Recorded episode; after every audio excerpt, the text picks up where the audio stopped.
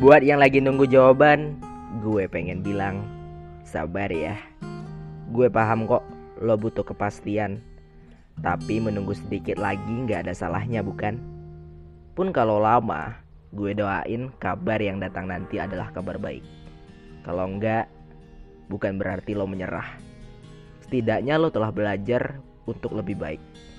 Gak apa-apa gagal, yang penting coba lagi. Gagal lagi, coba lagi. Sampai akhirnya lo menang. Terus perjuangin ya.